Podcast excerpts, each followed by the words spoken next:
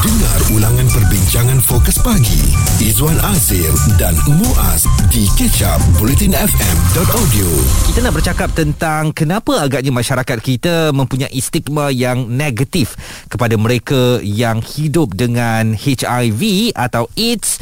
Dan walaupun itu adalah suatu virus berbahaya dan perlu dijauhi tetapi mereka yang telah pun menghidapinya bukan suatu yang wajar kita ketepikan begitu itu sahaja. Sebaliknya mm-hmm. kita perlu beri sokongan moral kepada mereka ya. Okey dan kalau kita lihat ya sebanyak 90% penghidap HIV ataupun AIDS ini di negara kita adalah terdiri daripada golongan lelaki. Ini mm. kata ketua sektor HIV dan hepatitis C Kementerian Kesihatan Dr Anita Sulaiman. Dan beliau berkata sehingga Disember 2020 uh, yang lalu seramai 125,878 pesakit HIV telah berdaftar di seluruh negara untuk mendapatkan penjagaan dan rawatan dengan pihaknya. Stigma dan uh, uh, keadaan masyarakat keseluruhan yang meminggirkan, menghina dan mendiskriminasi pesakit adalah satu-satunya penghalang kepada usaha pencegahan HIV dan AIDS ini ya. Jadi untuk kita uh, menggalakkan lagi supaya masyarakat lebih faham apa itu HIV dan AIDS, mereka yang telah pun dihidapi ini kita tidak boleh pinggirkan dan seharusnya kita libatkan mereka dalam program kesedaran untuk mendidik masyarakat supaya stigma itu boleh terhakis dan pesakit-pesakit HIV ini uh, mendapat sokongan. Kita jangan jump to conclusion ya Muaz. Mm-hmm. Mereka yang kena HIV ni bukan sahaja daripada tindakan ataupun gaya hidup tidak sihat mereka. Sebagai contoh mungkin bertukar-tukar pasangan seks ataupun hisap dadah. Tetapi ia boleh berlaku tanpa disedari juga. Sebagai contoh, Mm-mm. mungkin anak yang ada HIV lahir daripada ibunya yang ada HIV. Jadi anak tu tak berdosa. Betul. Mengapa kita nak pinggirkan mereka? Ataupun melalui uh, pemindahan darah uh, tanpa sengaja kita mendapat jangkitan HIV HIV ini daripada uh, pemindahan darah yang kita lakukan. Mm-hmm. uh, jadi kita tak wajar dihina. Sebenarnya sama ada kehidupan uh, silam mereka yang buruk ataupun dark uh, life yang pernah mereka lalui pun tak wajar kita jadi hakim untuk uh, memburuk-burukkan mereka. Betul. Sebab tu uh, kempen berterusan tu memang harus uh, diberitahu dan dikongsikan bersama. Sebab saya ingat lagi suatu zaman 90-an di mana AIDS uh, dan juga HIV ini uh, sewaktu itu kesnya meningkat ya. uh, hmm. dan uh, kempen uh, telah pun diadakan di serata dunia uh, malah lagu-lagu sekitar tahun itu pun semuanya akan membawakan lagu-lagu HIV ni hmm. ataupun AIDS ini kan uh, sehingga sekarang masih lagi kita ingati dan untuk hari ini 1 Disember 2022 adalah hari AIDS sedunia ya setiap 1 Disember dan tema untuk tahun ini adalah equalize kesaksamaan untuk kesihatan bagi mengakhiri AIDS. Apakah anda mempunyai pengalaman berdepan dengan pesakit HIV AIDS ini? Jika anda terlepas topik serta pendapat tetamu bersama Fokus Pagi, Izwan Azir dan Muaz, stream catch up di blutinfm.audio. 1 Disember 2022 dan hari ini ya untuk uh, pengetahuan semua merupakan sambutan Hari AIDS sedunia hmm. disambut setiap 1 Disember dan oleh kerana itu hari ini kita bersama-sama bersama untuk berkongsikan mengenai stigma terhadap pesakit HIV yang sepatutnya kita kikis uh, dan bila kita mengetahui seseorang itu mengidap HIV pastinya kita akan menjauhkan diri takut ya walaupun kita sebenarnya maklum bahawa ianya bukan mudah untuk nak transfer kepada kita kan dan uh, stigma kepada AIDS ini sebenarnya sangat berleluasa dalam dunia ini pada uh, tahun 80-an dan 90-an sehinggalah kalau anda ingat Muaz mm-hmm. uh, mendiang putri Diana eh telah membuat suatu kejutan kepada dunia apabila dia tanpa segan silu memeluk seorang pesakit uh, kanak-kanak HIV itu adalah satu isyarat yang sangat kuat betapa sebenarnya menjauhkan pesakit HIV dalam kehidupan kita adalah satu langkah tidak tepat kerana mereka ini memerlukan sokongan dan ianya tidak boleh berjangkit melalui perhubungan uh, sosial biasa setiap hari. Ianya ada kaedah-kaedah tertentu atau cara tertentu sahaja yang boleh menyebabkan ia berjangkit kepada kita. Jadi kalau ada pesakit pesakit HIV dalam kalangan masyarakat kita hari ini apakah kita meminggirkannya atau kita mendekatinya? Ha, itu persoalan yang perlu dijawab secara jujur dalam masyarakat kita. Dan pagi ini kita nak bersama dengan setiausaha kehormat Majlis AIDS Malaysia yang juga Presiden Pertubuhan Kesihatan dan Kebajikan Umum Malaysia PKKUM Elisha Kor Krishnan Uh, Elisha mungkin masih ada lagi segelintir pihak yang mempunyai prejudis terhadap mereka yang menghidap HIV dan AIDS ini. Bagaimana untuk mengurangkan sentimen ini Elisha? Stigma dan diskriminasi ini memang uh, kita sangat mencabar di Malaysia ni untuk mengkikiskan uh, mentaliti uh, uh, masyarakat Malaysia amnya uh, kerana HIV telah melibatkan dengan orang yang meng, uh, mengguna dadah mm-hmm. uh, dadah suntikan dan juga uh, dengan seksual ya uh, dengan uh, aktiviti-aktiviti uh, berpasangan mm. ya uh, kita boleh kata sexual behavior mm-hmm. uh, so uh, kerana itulah uh, masyarakat beranggapan uh, ini adalah satu perkara yang tidak boleh diterima tetapi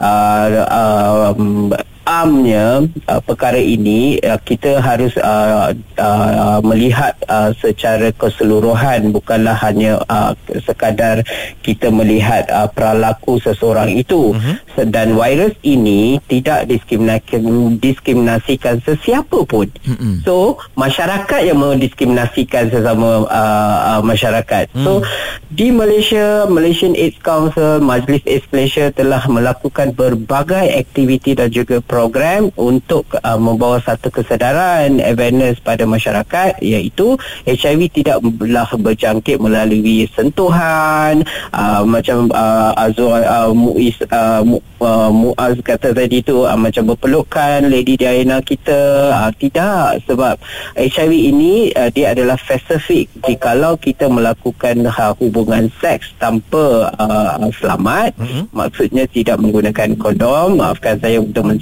uh, sebut perkara itu tetapi itulah realitinya mm-hmm. dan uh, orang yang hidup uh, orang yang uh, injecting uh, drugs maksudnya orang yang mengambil dadah uh, secara suntikan jikalau dia berkongsi dengan orang lain tanpa mencucikan uh, dengan bersih uh, apa jarum itu maka berjangkitlah HIV mm-hmm. dan stigma di kalangan kita ni uh, saya, saya bagi saya dalam bidang ni dalam 20 tahun saya rasa uh, kita perlu uh, keluar daripada uh, prejudis dan juga uh, beranggapan uh, negatif terhadap orang yang hidup dengan virus HIV.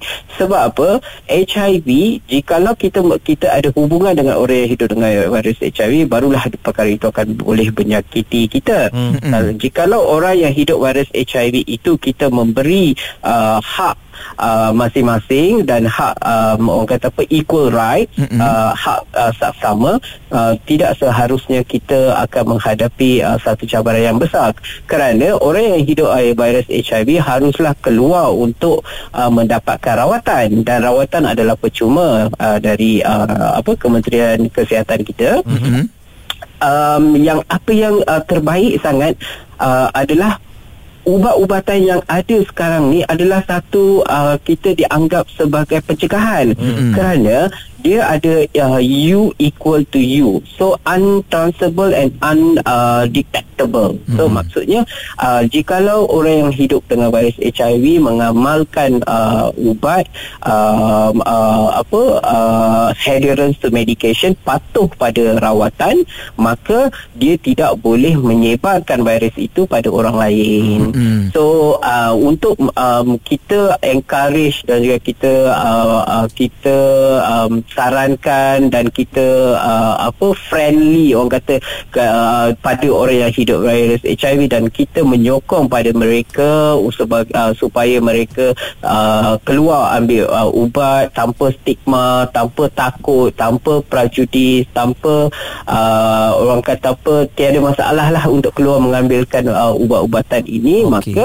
kita boleh dapat uh, mengurangkan dan juga kita boleh uh, dapat mencapai ending age uh, hmm. total uh, 2030 okay. uh, ini sebab kita Malaysia kita ada satu national strategic plan uh-huh. uh, so uh, pada 2030 ini kita uh, boleh ending age maksudnya uh-huh. tidak ada orang yang meninggal kerana AIDS uh, tidak uh, uh, uh, orang menyebarkan uh, virus HIV pada orang lain uh, dan uh, kita bolehlah hidup uh, aman dan damai lah di negara kita ini. Okey. Jadi Elisha mungkin um, secara hingga ke waktu ini ya data mengenai uh-huh. jumlah pesakit HIV uh, yang uh-huh. ada sehingga pertengahan ini yang mungkin nak dikongsikan pertengahan ah, tahun yeah. ni. Uh, sebab uh, um, uh, maafkan saya sebab apa uh, kita walaupun kita majlis AIDS Malaysia tapi kita amatlah bekerja rapat dengan Kementerian Kesihatan Malaysia. Mm-hmm. So Kementerian uh, Kesihatan Malaysia hanya akan luluskan uh, statistik uh,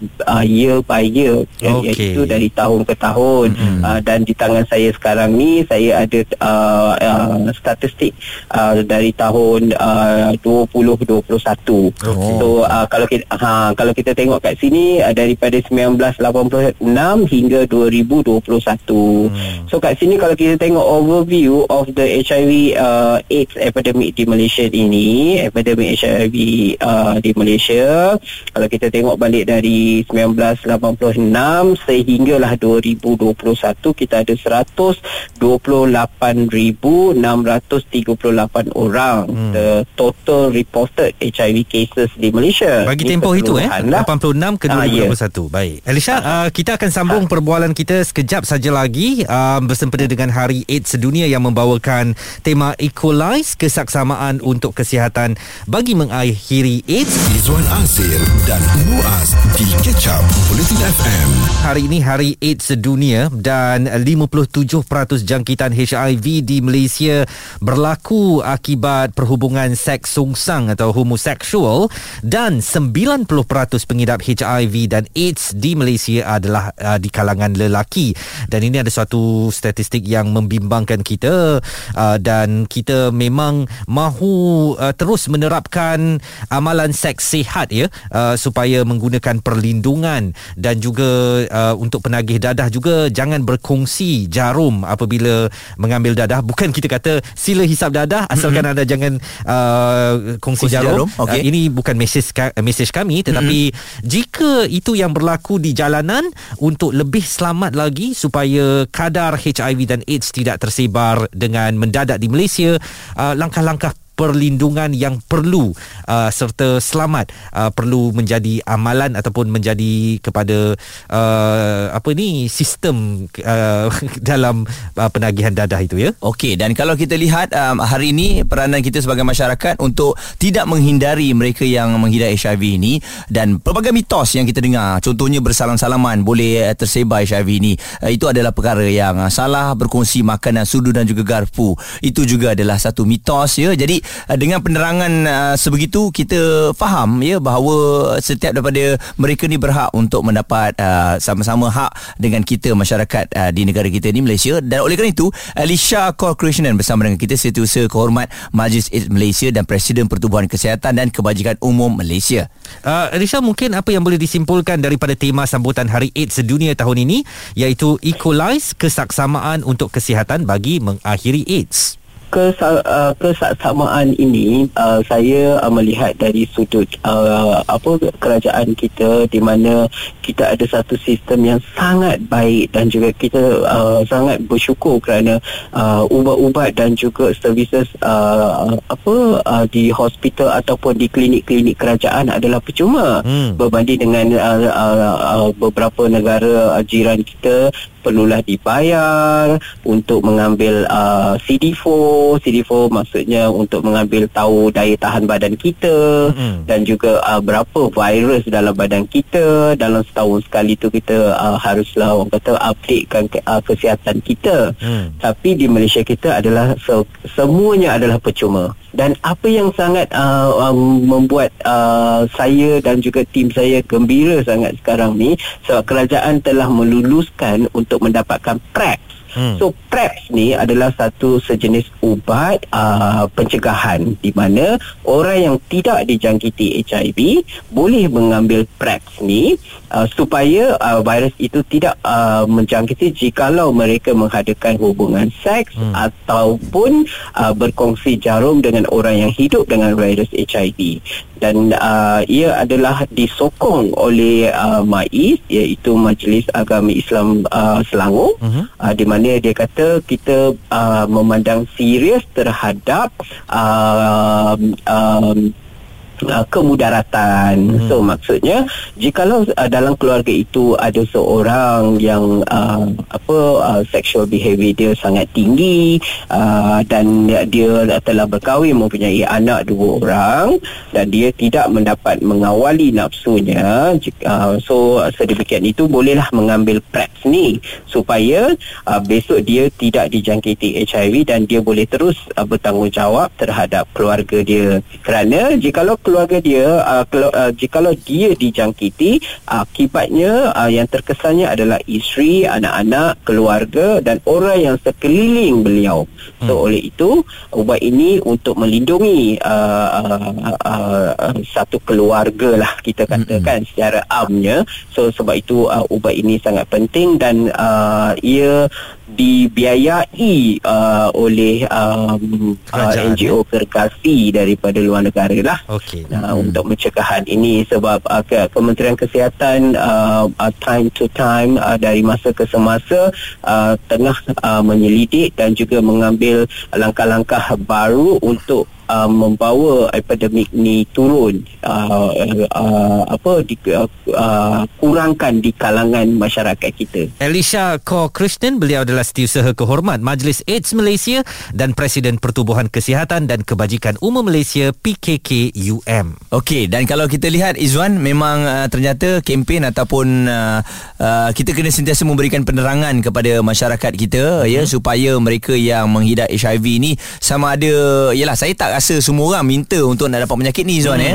Mungkin pengalaman silam mereka ataupun tidak disengajakan pemindahan darah seperti Zuan katakan tadi uh, juga boleh berlaku dan apa yang uh, paling penting seperti yang Alicia katakan tadi uh, kerajaan dan juga di Kementerian Kesihatan juga sentiasa menyokong penuh dengan uh, membantu mereka. Jadi kita jadilah masyarakat yang bertanggungjawab bukan meminggirkan atau menyisihkan mereka yang mengidap HIV sebaliknya hadir di kalangan mereka untuk memberi sokongan dan kalau kita nak kata dulu kau tu lah nakal sangat kan? Uh, kita jangan tuduh mereka. Sebaliknya kita bimbing mereka ke arah jalan yang lebih baik lagi. Stream catch up bulletin FM bersama fokus pagi Izwan Azir dan Muaz di bulletinfm.audio